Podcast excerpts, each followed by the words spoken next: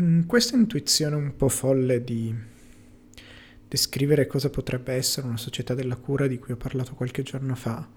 sono incappata l'altro giorno in un opuscolo piuttosto breve. L'ho letto in una giornata, forse qualcosa meno, che si chiama Il manifesto della cura. Non è quello che cerco, ma fa un ottimo lavoro di analisi nel descrivere come perché la cura può essere un buono, una buona cornice concettuale per eh, immaginare come potrebbe essere una società futura, rappresentandone tutte le interdipendenze, tutte le sfaccettature, tutti i vari campi in cui compare. Quello che penso manchi è una, una dimensione narrativa immaginifica, una direzione, una narrazione destinata al pubblico generale che sia in grado di raccontare fattualmente come una società che si cura impatterebbe sulla vita di ciascuna. Manca di raccontare degli esempi concreti, manca di fornire delle immagini, delle idee che possano essere usate per convincere e raccontare alla gente cosa una società della cura possa essere. Perché non è lo scopo. È un libro che si limita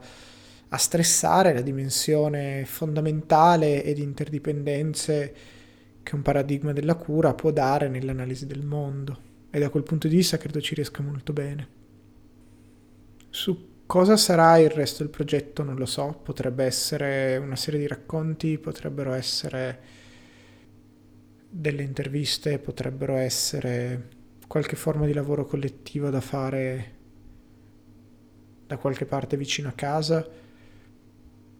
però fa piacere sapere di non essere la prima e l'unica a lavorare su questa cornice che continuo a pensare sia estremamente estremamente potente, probabilmente l'aggancio migliore che abbiamo nel cercare di mettere a sistema tutte quelle piccole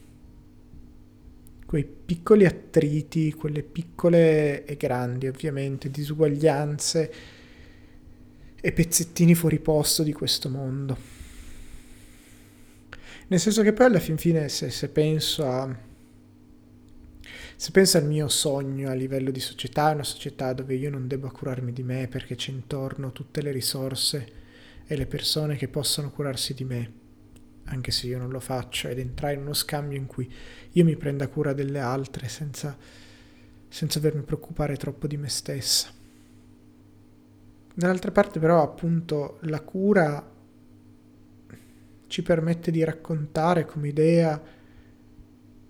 perché lo Stato deve ritornare importante, quindi perché i servizi pubblici bisogna tornare a investirci, perché dobbiamo rimmaginare i modi di produzione e di organizzazione delle aziende verso una funzione più sociale o più legata a una dimensione di produzione di beni e servizi e meno di eh, generazione di ritorni sugli investimenti. Ci racconta anche che tipo di persona vogliamo, ci permette di raccontare stupidamente come decostruire il maschile, ci permette di raccontare come rimmaginare la famiglia, ci permette di immaginare dei riti di passaggio nella scuola o nella società, ci permette appunto di rimmaginare le istituzioni collettive come le scuole, i partiti. Non so se sia l'asso che cerchiamo, se sia la soluzione a vent'anni di narrazioni zoppicanti a sinistra, ma continuo a pensare che sia probabilmente la migliore che abbiamo e questo piccolo manifesto della cura dal punto di vista analitico secondo me fa un ottimo un ottimo lavoro.